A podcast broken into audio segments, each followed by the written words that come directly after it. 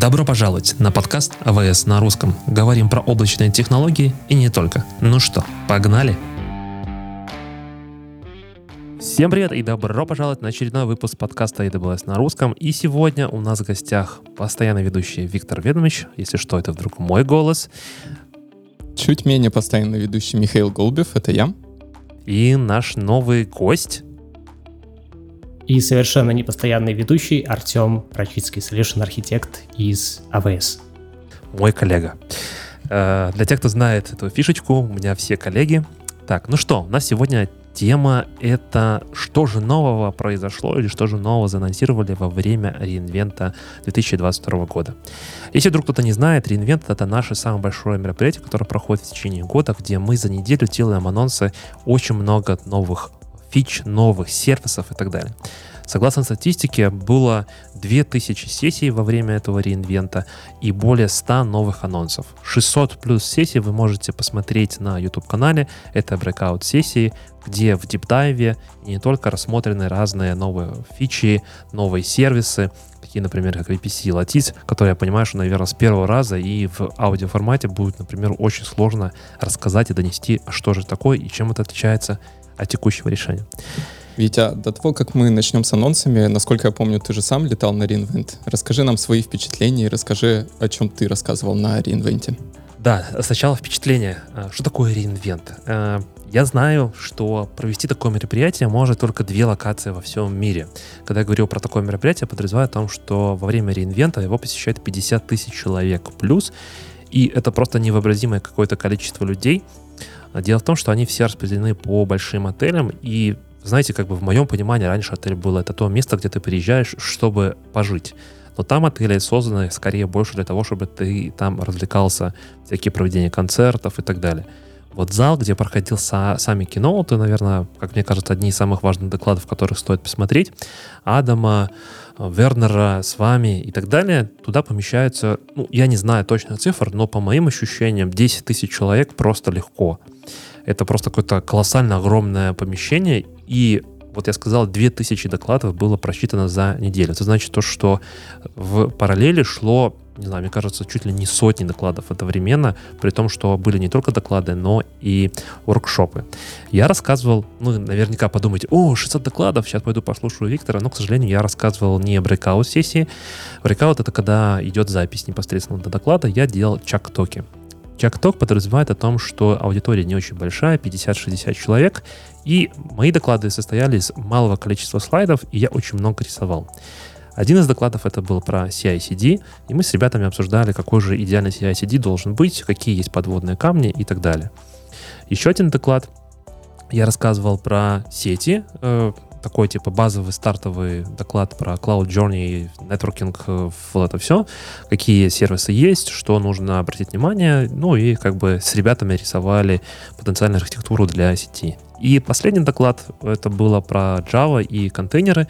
Мы совместно с моим другим коллегой DM, он покрывал больше Java, я больше покрывал контейнеры и в целом компьютер для Java приложений. Окей, okay, очень интересно. Меня не было на реинвенте, но если у кого-то будет возможность послушать Витин доклад про CI-CD, я рекомендую. В ноябре я в первый раз услышал Витю рассказывающего про CI-CD и был очень впечатлен. Очень классный доклад.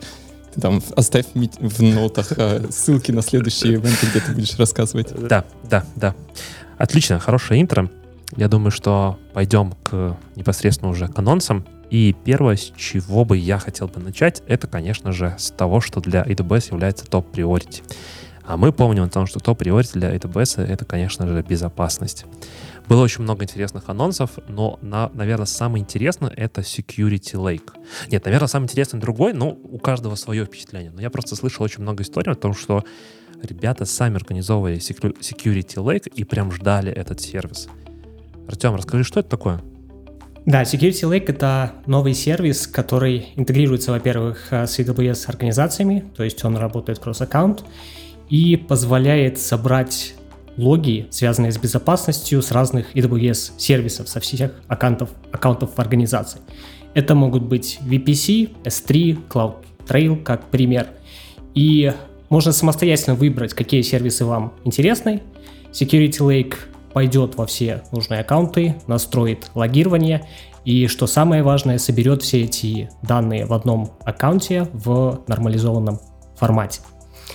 Security Lake использует OCSF или Open Cyber Security Schema Framework. Это открытый фреймворк, с которым также работают производители других решений по безопасности, будь то фаерволы, какие-то программные продукты, что значит, что, в общем-то, эти данные с third-party источников можно также использовать для аналитики. И после того, как это все собрано в одном месте, вы можете использовать стандартные инструменты для работы с дата-лейками, такие как, например, Afina, которая позволяет делать SQL-запросы к данным, которые хранятся в S3, OpenSearch, который позволяет делать как аналитику, так и визуализацию, или, например, визуализировать а, все это с помощью QuickSight.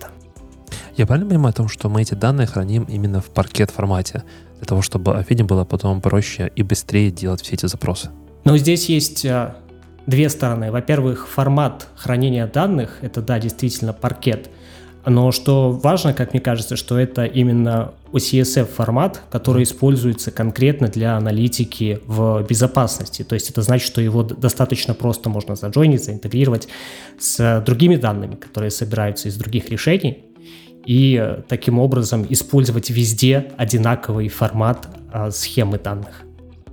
Артем, а можешь рассказать, вот э, какое-то время назад мы на подкасте обсуждали SIM-системы, Security Information Event Management, то есть э, Data Lake, э, Security Lake — это замена SIM-системы или это скорее дополнение для вот этого шага унификации, про который ты рассказал? Наверное, это зависит от того, чего мы пытаемся добиться, потому что вот был один пример, пример, когда наш общий коллега строил целую большую архитектуру для того, чтобы решить многие задачи, которые Security Lake решает сейчас нативно. То есть Security Lake может заменить часть тех задач, которые возлагаются на такие системы. Ну и, разумеется, можно интегрироваться с этими системами, использовать аналитику данных для того, чтобы а, давать какие-то инсайты, нотификации и даже автоматически реагировать на те или иные события. Артем, у меня такой вопрос. Я буквально вот позавчера, грубо говоря, выступал на юзер-группе в Берлине. И когда рассказывал тоже про Security Lake, один из человек меня спросил, а в чем разница? Есть Security Lake, а у вас есть еще AWS Security Hub. Вроде тоже Security Hub позволяет собирать все данные по security в одном месте с разных environment и соответствовать best practices. В чем будет отличие от Security Hub и Security Lake?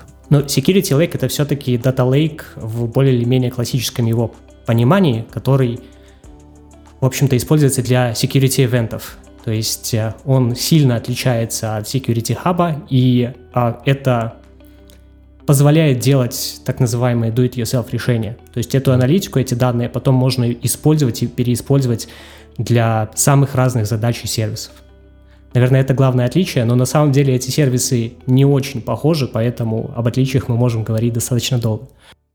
Ну да, нет, я согласен полностью. Мне еще кажется здесь ключевое то, что у Security Lake, то, что ты делаешь интеграцию к 50 плюс внешним сервисам, э, провайдерам, которые тоже могут предоставлять вот эти вот данные.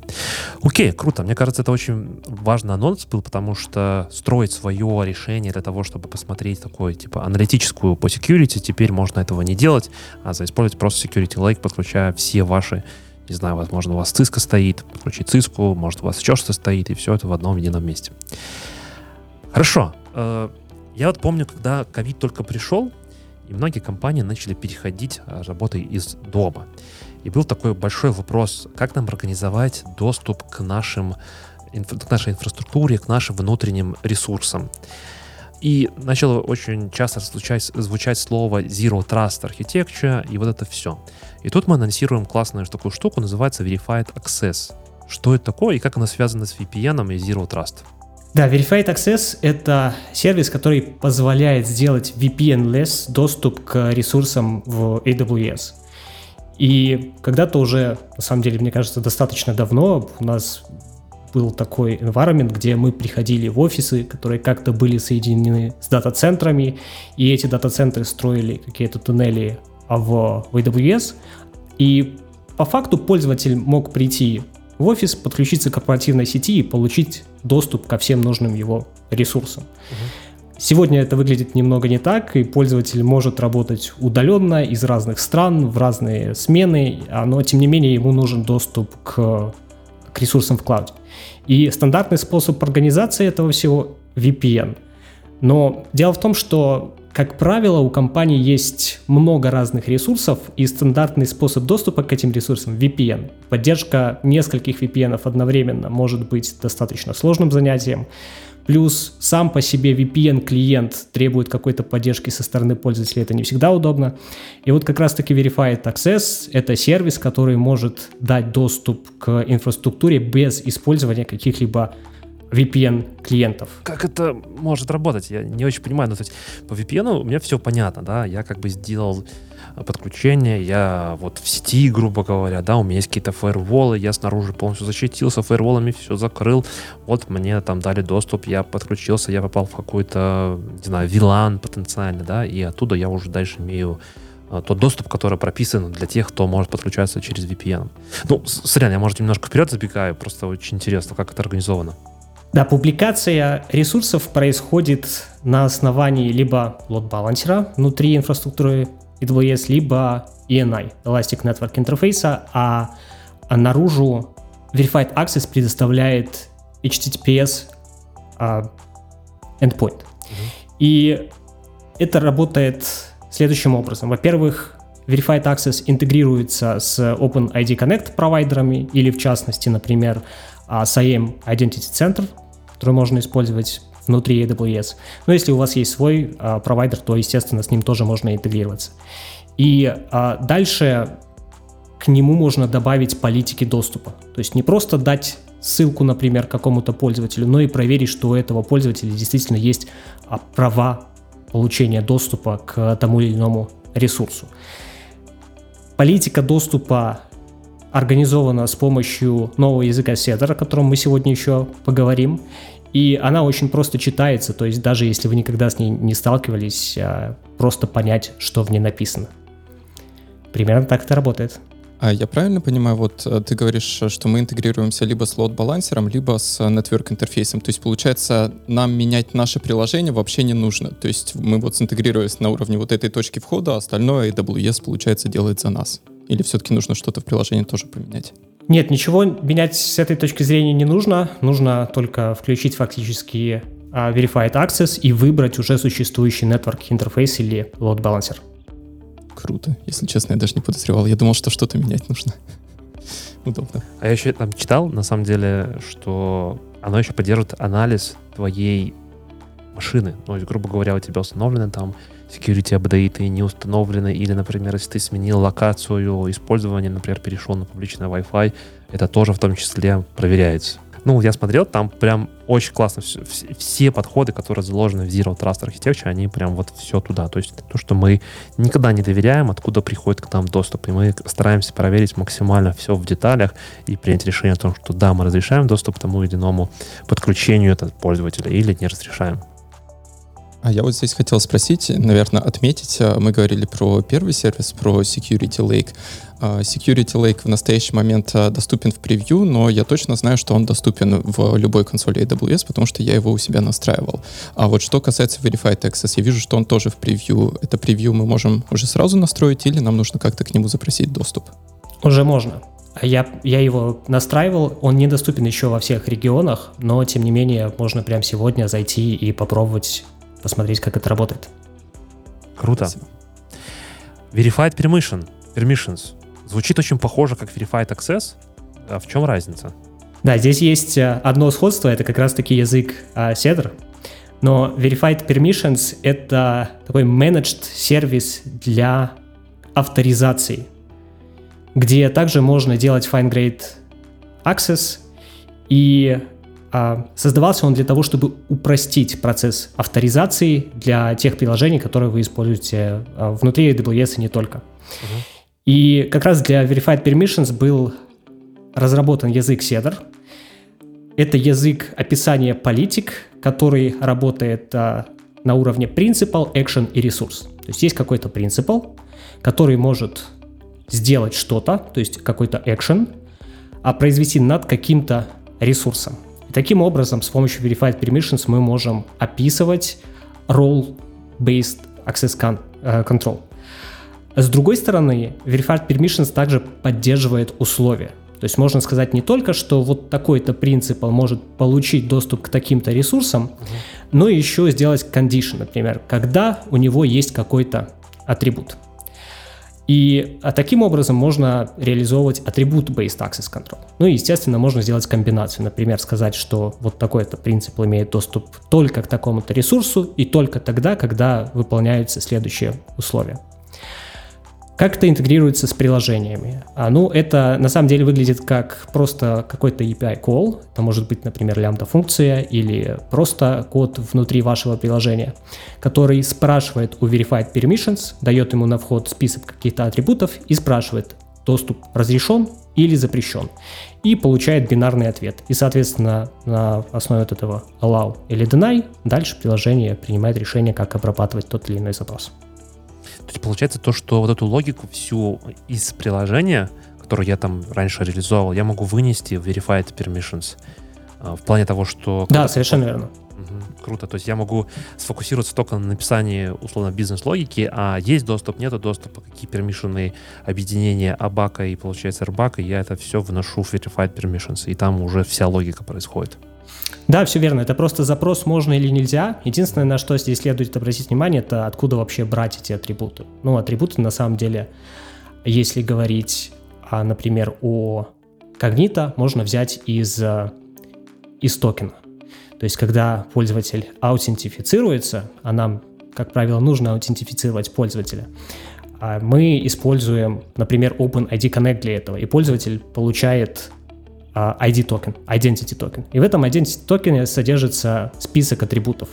Вот эти атрибуты, они подписаны, пользователь не может их, разумеется, изменить. Он передает а, с каждым обращением в наше приложение, и мы потом эти атрибуты можем переиспользовать для того, чтобы сделать теперь уже авторизацию. То есть мы можем использовать как менедж аутентификацию, так и авторизацию. Круто, погнали дальше. Uh, следующее это CloudWatch Internet Monitor. Если я правильно понимаю, это попытка разобраться о том, что как на стороне клиента работает интернет, ну, судя из названия интернет-монитор. Это решать про- проблему последней мили или это все-таки не до конца последняя миля? Но это не обязательно последняя миля. А мне кажется, что главная идея интернет-монитора в том, чтобы понять, как а приложение работает end-to-end от пользователя. Причем пользователя именно вашего приложения. То есть если мы в среднем меряем температуру по интернету, то иногда получается данные не очень точные, не очень полезные. Где-то в интернете что-то сломалось. Uh-huh. Окей, это для меня важно или не важно? И вот как раз интернет-монитор старается ответить на этот вопрос. И в том числе что-то может сломаться а, где-то в инфраструктуре. И mm. на этот вопрос тоже мы постараемся ответить с помощью интернет-монитора и посмотреть. Потому что он может сказать, что вот это, например, точно проблема в интернете, uh-huh. в такой-то локации, и эти пользователи из этой локации абсолютно точно так или иначе взаимодействуют а, с приложением в AWS. Слушай, мне прям очень интересно, как это работает изнутри. Ну, в том плане о том, что как мне интернет-монитор скажет, что есть проблема из, ну, не знаю, грубо говоря, у меня само приложение располагается во Франкфурте, а мои клиенты из Казахстана, да, и, или, не знаю, или там, допустим, не знаю, из UK. И вот приходит ко мне клиент, а я через интернет-монитор говорю, а вот в Манчестере сейчас проблема с интернетом. Каким образом? Как AWS понимает, что там есть проблема с интернетом? Но на самом деле AWS переиспользует внутренний инструмент, который уже используется для каких-то своих служебных целей, для мониторинга интернет-каналов. И ну, эту информацию можно получать на основе самых разных данных. Это могут быть банально IP-адреса. А, но а, здесь у нас нет какой-то кон- конкретного ответа о том, как это работает внутри. Это просто разработка AWS, которая была протестирована и использовалась долгое время внутри, которая теперь в том числе доступна пользователям. Ну, я, если правильно понял, да, из того, что то это, по сути, те данные, которые у нас есть в Global Accelerator, которые позволяют нам максимально э, правильно зароутить трафик к ближайшей точке нахождения самого AWS, как backbone нетворка. И на базе вот этих вот данных, то, что уже в Global мы собрали, мы теперь делимся ими с клиентами, в Cloud, интернет, э, CloudWatch интернет-мониторе. Я правильно понимаю, или все-таки это по-другому как-то работает? Я не, не знаю насчет э, конкретного сервиса, с которым это используется, но звучит вполне логично. Я думаю, что там на самом деле будет внутри комбинации сервисов, Нет. которые собирает вот эти данные, сравнивает и дает какое-то решение или вывод о том, откуда этот клиент подключается. Окей, э, погнали дальше. И следующее у нас э, новость, как новый сервис, или точнее, как новая часть EventBridge, это EventBridge Pipes. Я так понимаю, ребята вдохновлялись пайпами из терминала Linux, когда ты можешь э, взять какой-нибудь файл, потом сделать grep, потом сделать sort, потом сделать AVK, потом сделать еще что-то, еще что-то, и да, отправить это уже в destination. Здесь что-то похожее, наверное. Да, верно, об этом много говорил, и действительно вдохновение — это пайпы в Linux. А, но если разбираться, что это за сервис, то в целом Event Bridge, он используется для интеграции приложений уже сегодня. Сегодня мы можем использовать шины. А что такое шина? Это а, некоторый объект, куда разные сервисы или приложения могут писать о каких-то ивентах. И вот, например, есть а, дефолтная шина, куда по умолчанию пишет сервис AWS о том, что что-то произошло. И, соответственно, можно с этой шиной подобрать какой-то ивент и как-то на него среагировать, сделать нотификацию, сделать изменения в инфраструктуре. Здесь а, вас останавливает только фантазия.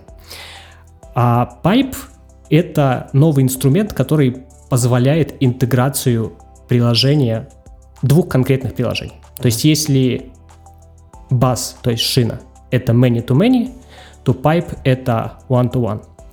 И здесь мы могли бы задаться вопросом, а зачем это нужно, если я могу взять шину и подключить к ней два приложения. Uh-huh. Вроде бы получается то же самое. Uh-huh.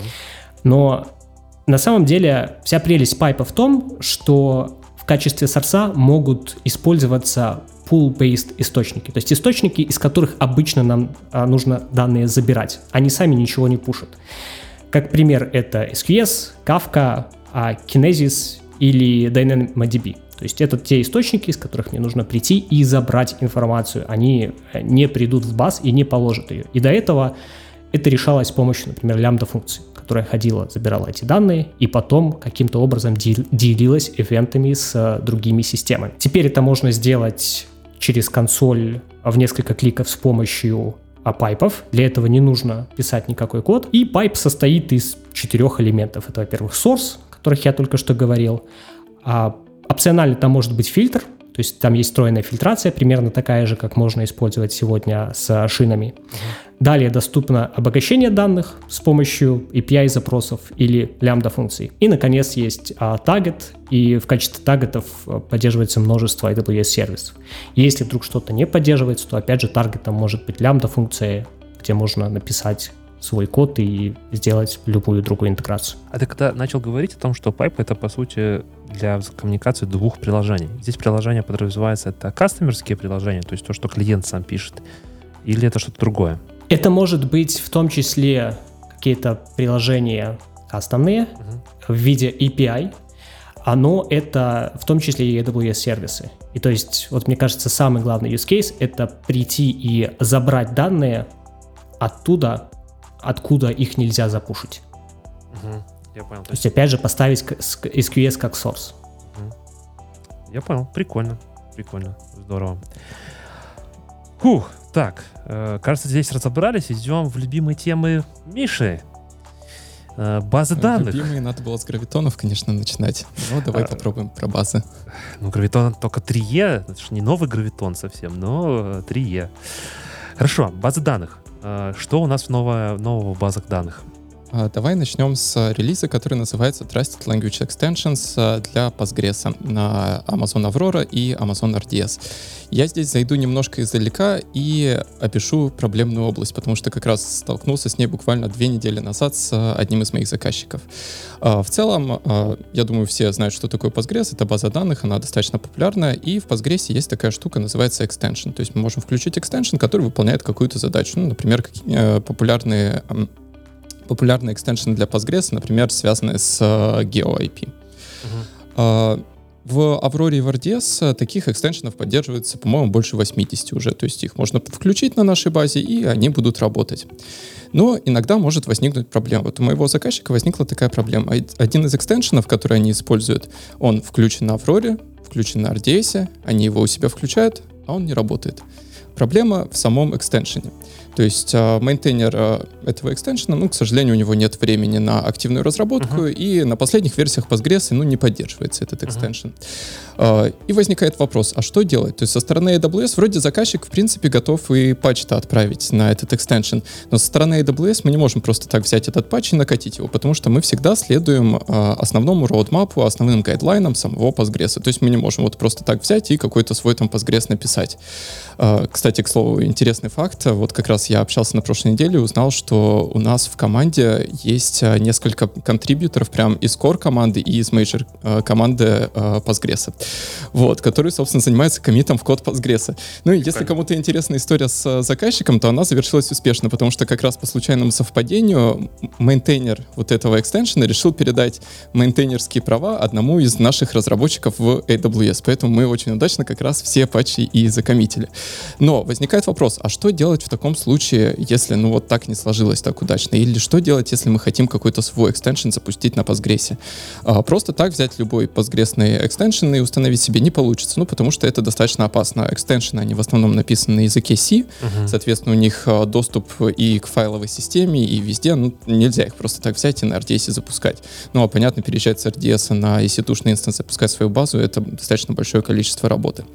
Поэтому что мы выпустили? Мы выпустили функциональность, которая называется Trusted Language Extension. По факту это отдельный экстеншн, он так и называется PGTLE, TLE, соответственно, Trusted Language Extension, который позволяет создавать экстеншены, вот те самые, э, на трех языках программирования. Соответственно, ну, точнее, на двух языках программирования, это PL JavaScript, и на PG PLSQL. Э, PGSQL. А, соответственно, а, эти языки мы считаем достаточно безопасными, то есть у них нет доступа к а, файловой системе, нет доступа к ядру операционной системы и так далее, но при этом они позволяют сделать гораздо больше, чем можно было бы сделать, например, не знаю, написав какую-нибудь свою там user-defined функцию или еще что-нибудь такое. То есть, если подвести итог, э, новая функциональность э, позволяет написать свой экстеншн для Postgres э, и запустить его в рамках Aurora и RDS без необходимости поддержки его со стороны нашей продуктовой команды. При этом здесь я бы хотел отметить, что вот этот PGTLE, про который я сказал, мы выпустили в open source, он доступен на GitHub, то есть вы можете его запустить в том числе и на своем Postgres, например, где-то или на земле, или установленном в EC2 инстансе. Ну, как сказал, в Aurora и в RDS RDS, он поддерживается из коробки. Прикольно, теперь можно на JavaScript писать еще экстеншены для Postgres. Ну, прям вообще, мне кажется, лучший язык программирования. Э, Elastic Cache Elastic Cache? Нет, Elastic про Elastic Cache я не расскажу а, ничего. Не, тогда, а, я угу. расскажу про мой любимый сервис. Ну, Виктор, как ты мог забыть? DocumentDB. DB, Это точно, же точно, один из моих трех точно. любимых сервисов. А, собственно, что мы сделали с DocumentDB? А давай, хотя, давай мы начнем немножечко на шаг назад. Вот мне кажется, на самом деле, это та новость, про которую, вот как ты сказал, а, лучше показать, чем рассказать, но я попробую все-таки а, рассказать. То есть, если мы смотрим на DocumentDB, вообще DocumentDB — это база данных, у которой есть э, совместимость по интерфейсу с MongoDB. Но одно очень важное отличие, опять же, э, те слушатели, которые знакомы с Авророй, у DocumentDB очень похожая архитектура. То есть у нее слой compute, то есть вычислительный слой, отделен от слоя storage, и они могут масштабироваться отдельно друг от друга. Э, при этом ну, есть много преимуществ э, от, от такой архитектуры, в том числе более быстрое восстановление, более быстрая масштабируемость и так далее. Не буду сейчас про них говорить, по-моему, мы их уже когда-то обсуждали на подкасте. Но часто у заказчиков, когда они переезжали с MongoDB на DocumentDB, возникал вопрос, а что с шардами? Вот я сегодня на моей MongoDB или там MongoDB Atlas использую шарды, а у вас в DocumentDB их нет. То есть я, получается, переехать не могу. И, с одной стороны, вопрос э, требует более глубокого исследования, потому что как раз за счет вот такой архитектуры разделенной шарды часто и не требуются заказчикам. То есть даже если вы используете шарды в MongoDB, при переезде на DocumentDB вы можете взять просто одну базу данных, потому что, как я сказал, storage у него масштабируется отдельно, и read capacity, то есть э, производительность для чтения, тоже масштабируется отдельно. Соответственно, вот здесь нам шарды никак не нужны, если у нас основные нагрузки — это чтение записей и либо хранение большого количества данных. Но при этом э, есть один, ну или даже, наверное, два сценария, в которых шарды все-таки действительно требуются, даже в DocumentDB. Это сценарий большого количества записей и, соответственно, сценарий хранения прям очень большого количества данных, и когда я говорю очень большого, я имею в виду петабайты данных. Uh-huh. Соответственно, для вот этих двух сценариев DocumentDB раньше не очень подходило, потому что шарды у нас не поддерживались. Если очень упростить вот эту новость про эластичные кластеры, то что мы начали поддерживать? Мы начали поддерживать шарды. То есть теперь, грубо говоря, если мы вспомним вот эту архитектуру Авроры, которая похожа на архитектуру DocumentDB, где у нас есть а, одна write-реплика, много read-реплик, и под ней слой хранения данных зареплицированный между всеми availability зонами в регионе, то по факту сейчас мы их можем клонировать. И вот каждый такой клон такой архитектуры это и есть отдельный шард. Ну, а дальше уже э, движок э, базы данных занимается, собственно, самим шардированием. Достаточно стандартный процесс. Э, то есть мы задаем шард-ключ, ну и дальше по ключу вычисляется хэш, и в один из этих шардов данные записываются. Соответственно, теперь э, даже для прям очень высоконагруженных систем на запись DocumentDB хороший вариант. Точка.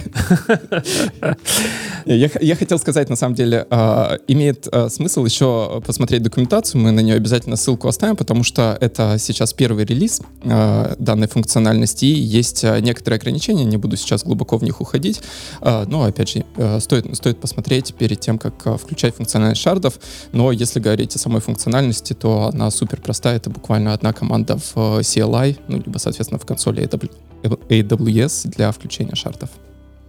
Круто, круто. Ну, вот мы начинали там про CI-CD, там ты сказал, что классный доклад, и в моем докладе про CI-CD я рассказываю про разные деплоймент стратегии. Одна из таких деплоймент стратегий — это Blue-Green. И каждый раз, когда я рассказываю этот доклад, встречаюсь с вопросом о том, что это все здорово, когда у тебя есть stateless и там application layer, ты можешь сделать Blue-Green переключением сетевым девайсом каким-нибудь в виде там load balancer или еще чего-то. Но как же быть с базами данных? Сейчас ты честно украл просто мой сегвей. Я сегодня шел в офис и думал, как же представить тему Blue Green деплойментов. И я как раз подумал о твоем докладе про CI-CD. Потому что ты говорил про Blue Green, а я как сейчас скажу, что и для баз данных его можно применить. Вот, видишь, я мы, подвел. Мы уже читаем мысли друг друга. Постоянно ведущий Михаил Голубев. Спасибо, Виктор. А, так вот, а, про базы данных. Что мы выпустили? Ну, собственно, как Витя и сказал, релиз называется Blue Green Deployments in Amazon Aurora и Amazon RDS.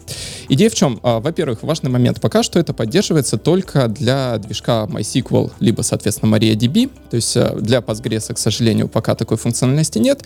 Но идея абсолютно такая, как и сказал Виктор. То есть у нас есть два, две среды. Есть синяя среда, то есть это наша текущая среда, с которой мы работаем текущая база данных, есть зеленая среда, на которую мы хотим переключиться. Что может быть зеленой средой? Возможно, мы хотим обновить версию нашей базы данных на какую-то новую версию движка, и, возможно, есть какие-то несовместимости. Либо, например, мы обновляем схему самого приложения. Опять же, достаточно частые изменения. Естественно, это можно сделать и сегодня без какой-либо функциональности, то есть мы клонируем базу, э, применяем необходимые изменения, потом меняем точку доступа в нашем приложении и работаем с этим. Но, опять же, даже из моего объяснения понятно, что это достаточно большое количество ручных шагов. Что позволяет эта функциональность? Она позволяет их автоматизировать. То есть первое, она позволяет создать как раз Blue-Green Deployment из существующей базы данных, э, то есть это, опять же, либо в консоли, но, опять же, если мы говорим про CI-CD, скорее всего, это будет через API. То есть, безусловно, API для этой функциональности уже уже поддерживается. Соответственно, создаем Blue Green Deployment для существующей базы данных, она клонируется, в зеленой среде мы применяем все наши изменения, а затем прямо в самом, э, через сам интерфейс либо консоли AWS, либо API мы переключаем, соответственно, синюю среду на зеленую. То есть нам даже не нужно в нашем приложении менять точку доступа. Все происходит за нас автоматически под капотом. Вопрос. Вот я создал вторую, свою вторую среду, там, зеленую, да, а, как с данными я же продолжаю работать с Blue, там, синий, э, как бы primary, например, да, база данных, и продолж... мои клиенты приходят, продолжают туда писать. Э, данные перенесутся каким-то образом, или как, как происходит, что под капотом происходит? Да. То есть там остается свежесть данных или нет? Да, да, безусловно, это очень важный момент. А в Blue Green Deployment используется логическая репликация, то есть, да, безусловно, данные будут реплицированы. Но важно понимать о том, что вот эта репликация, она, да, действительно будет все работать замечательно, но только если у вас схема совпадает базы старой и базы новой. В том плане того, что если вы действительно собираетесь проводить какое-то изменение э, в самой схеме, то есть меняете сами таблицы, то, к сожалению, магии не будет происходить. Здесь Blue Green не будет понимать за вас о том, что, ага, я меняю с схемы таблицы, теперь у меня другие данные, да, и я теперь ее могу, нужно мне эти данные переносить там в другие колонки условно в новой версии вашей базы данных. Поэтому будьте аккуратны, здесь, к сожалению, никакой магии не существует, и вам все равно нужно про это думать. Ну, но, по крайней мере, теперь можно делать настоящий Blue Green для всех слоев, начиная фронта, да, бизнес-логика и вот уже и дата сториджем. Что нового у нас в Control Tower? А, в Control Tower достаточно много новых релизов. На самом деле я хотел про один поговорить подробнее, остальные одной строкой, но да, думаю, давай все сделаем где-то посерединке между одной строкой и подробно. А, первый релиз, про который я хотел рассказать, это а, Controls. Comprehensive Controls Management, если уж совсем официально говорить. И, кстати, про базы данных мы говорили, про релизы. Эти все релизы уже доступны в General Availability, то есть в общей доступности. Их все можно использовать прямо в продакшене, все классно, все работает. А, релиз для Control Tower, э, вот этот uh, Comprehensive Controls, он сейчас пока что доступен в превью.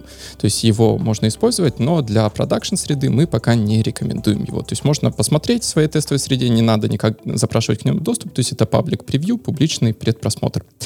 В чем идея? Идея в том, что многим компаниям нужно соответствовать каким-то требованиям аудиторов. То есть это могут быть, например, PCI DSS аудиты, э, какие-то еще там ISO 27001 и другие. Э, и эти аудиты подразумевают определенную настройку ресурсов в облачной среде. Причем ресурсов достаточно большого количества и, например, API гейтвеев, и cloud фронтов, э, и EC2-шных инстансов, и VPC и так далее. То есть это, например, настройки, связанные с включением шифрования, настройки, связанные с логированием, э, настройки, связанные с трейсингом и так далее. То есть очень большое количество настроек. Э, естественно, руками контролировать, что все сделано корректно, достаточно сложно. И у нас есть некоторые сервисы, которые помогают это сделать. То есть, опять же, в начале э, нашего сегодняшнего эпизода мы обсуждали тот же Security Hub, который позволяет посмотреть, насколько наша среда соответствует всем этим настройкам. Но что делать, если мы хотим на уровне всей нашей организации сказать, например, все данные, которые в API Gateway передаются, должны быть зашифрованы? Вот здесь как раз нам и помогают новые контролы в CloudFront, которые позволяют это включить э, на уровне Э, организации, либо на уровне определенного organization unit, то есть на уровне определенной части нашей организации. Э, я думаю, перечислять все контролы я не буду, их, э, по-моему, почти 400 штук, точно больше 300. Вот. Но, как я сказал, они покрывают достаточно большое количество разных сертификаций, разных требований аудиторов. Их можно найти в консоли управления, то есть мы заходим в консоль Control Tower, и прямо в разделе Controls можно увидеть, и буквально в два клика, то есть вначале выбираем необходимые контролы, затем выбираем Organization Unit и включаем их. А, при этом а, есть полный список контролов, вы можете прям все 300 с лишним их просмотреть, если очень хочется а, есть группировка по разным фреймворкам. В настоящий момент поддерживаются три фреймворка. Это PCI DSS, про который я сказал, NIST и фреймворк, про который мы говорили какое-то время назад, CIS AWS Benchmark. А, плюс к этому можно группировать по другим видам. То есть можно группировать по сервисам, например, только те сервисы, которые вы используете, либо по скажем так, цели определенного контрола. Например, цель связана с шифрованием или с ограничением доступа, э, или с увеличением э, производительности, или с увеличением доступности нашего приложения. Наверное, про контролы это все, если никаких вопросов нет. Нет, вопросов про контролов у меня нету. Их там 300 или, как ты сказал, 400 штук. Я их все, к сожалению, не пересмотрел. И думаю, если мы их будем озвучивать, то не впишемся ни в какие лимиты по времени. Я, к сожалению, тоже все не посмотрел, но я парочку включил на своей организации буквально вот там перед подкастом, потому что я нечаянно сломал свой свой лейк, когда пошел и руками начал что-то удалять.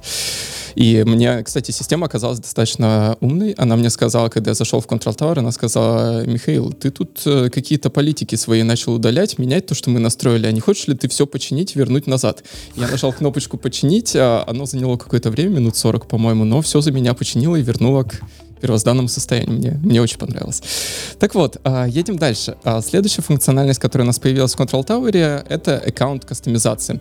Точнее, даже скорее не появилась. А, кастомизации в Control Tower всегда присутствовали. Они присутствовали в двух видах. Это CloudFormation и Terraform.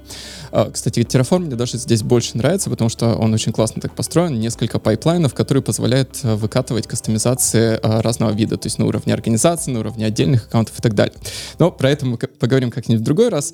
А, если мы говорим про кастомизацию аккаунтов, они были построены как так называемый AWS Solution. То есть это решение, которое доступно на сайте AWS, мы нажимаем кнопку, и оно разворачивается у нас в аккаунте. Разворачивается оно на основе CloudFormation. То есть даже если мы используем Terraform, то какие-то ресурсы все равно управляются CloudFormation. Ну, наверное, не всем это удобно. Например, если бы я с CloudFormation не был знаком, если бы я, например, использовал только тот же Terraform, ну, мне было бы некомфортно разворачивать что-то на языке, который я даже не знаю. А, поэтому что мы по факту сделали с этим релизом, это мы встроили кастомизацию аккаунтов непосредственно в Control Tower. Соответственно, теперь это не решение, это часть самого сервиса. И, наверное, последний момент, который я хотел здесь сказать, связанный с Control Tower и с организациями, это делегированные делегированные администраторы для AWS организации. А, про делегированных администраторов мы обсуждали много раз до этого на подкасте, то есть это функциональность, которая позволяет нам управлять каким-то сервисом, в основном сервисами, связанными с безопасностью, не из э, корневого аккаунта, а из какого-то другого, потому что, как мы обсуждали, корневой аккаунт на него не распространяется, никакие ограничения, в нем можно делать все, что угодно, конечно, в рамках IAM политик доступа. А, но при этом, то есть мы рекомендуем в него вообще не заходить, то есть делегировать как можно больше всего. Но был, была одна функциональность, которую делегировать нельзя было, а именно управление политиками. То есть мы управляли политиками всегда из корневого аккаунта. Что можно сделать сейчас? Сейчас можно политиками управлять на уровне, например, какого-то отдельного organization юнита. И для этого мы можем делегировать функциональность по управлению политиками, например, какого-то юниту в отдельный аккаунт. То есть, если рассмотреть простой пример, скажем, у нас есть э, три команды, например, команда DevOps и две какие-то команды разработки, отвечающие за разные части нашего продукта мы можем на уровне всей организации наложить какие-то основные правила. Например, мы хотим запретить всем запускать квантовые компьютеры, например, считаем, что в нашей организации они не очень нужны. Но при этом дальше политики, например, э, использовать управляемые сервисы баз данных или разворачивать в EC2, мы оставляем на усмотрение каждой отдельной команды. И вот как раз здесь, например, как первая команда, мы можем пойти взять, запретить сервис RDS для запуска в нашей среде. Или, например, запустить, э, запретить вообще запускать EC2 инстанс, сказать, мы хотим все serverless. А вторая команда скажет, да нет, ну, нам с виртуалками нравится работать, мы хотим сами все делать, но при этом RTS тоже классный. И устанавливать свои политики. И запретить serverless. Но мне кажется, на самом деле, очень хороший пример это будет, когда, например, происходит какое-то поглощение компании компанией, да, и в, для того, чтобы оставить полную самостоятельность работы другой компании, которая там, условно, вошла в холдинг, например, или еще что-то, предоставить полный контроль, чтобы ребята дальше продолжали развиваться, там, использовать то, что им действительно нужно, или уже выработаны какие-то свои политики. Ну, мне кажется, прям здорово. Слушай, это, кстати, очень интересный сценарий, о котором я не подумал. Вот сейчас ты сказал, я, я прям понял, что сейчас после записи сразу пойду к своим заказчикам говорить. Потому что есть еще один похожий сценарий, когда, например, одна компания выступает в качестве реселлера AWS mm-hmm. и управляет всей организацией сверху, а отдельные компании, у них есть organization юниты только в рамках большой организации. То есть, да, раньше, например, они не могли управлять своими а теперь можно, теперь, теперь можно. Теперь можно предоставить полный контроль. Ну, конечно же, мы не можем пройти анонсы реинвента без Kubernetes, моей любимой темы. Marketplace Addons для EKS. Что это такое? Да, ну, на самом деле это совсем короткая новость. А теперь аддоны в EKS можно устанавливать в том числе и из Marketplace, то есть э, они и так были до этого аддоны, например, VPC CNI, который по умолчанию устанавливался в виде аддона. И аддон это фактически какой-то кусочек программного обеспечения, который EKS менеджит, обновляет, патчит, и которым можно управлять через EKS и API. Вот теперь в виде аддонов доступны, доступно стороннее программное обеспечение, и хорошие примеры это, например, KubeCost, который позволяет очень гранулярно управлять э, и понимать стоимость внутри EKS кластера, и телепорт. Ну, там на самом деле много продуктов, можно опять же зайти на страничку EKS и посмотреть, что доступно на сегодняшний день. AWS Config Последнее... Начали с безопасности и закончим тоже безопасностью. Потому что это топ-приорити. номер один, безусловно. Опять же, короткая новость, новость одной строкой, что, что появилось. AWS Config сервис, который позволяет следить за изменением настроек различных ресурсов, различных сервисов в рамках аккаунта AWS. В нем есть функциональность, которая называется правила AWS Config Rules. Они позволяют задать определенные ограничения, и когда настройки ресурса из этих ограничений выходят, ну, то есть, например, самый э, такой простой сценарий, э, у нас есть э, инстанс EC2, если у него появился публичный SSH доступ. Вот это может быть правило. То есть если это правило нарушено, мы можем выслать нотификацию, можем вызвать какую-нибудь лямбда-функцию, которая начнет нам исправлять и так далее. Раньше это происходило после создания ресурса. То есть мы создали EC2 с открытым SSH доступом, получили нотификацию, возникла проблема. Сейчас э, такие правила можно применять до создания ресурсов. То есть перед тем, как ресурс будет создан, идет проверка, соответствует ли он всем нашим правилам. Если он правилам не соответствует, то такой ресурс создать будет нельзя. То есть такой дополнительный уровень защиты э, наших ресурсов в поддержке определенной конфигурации.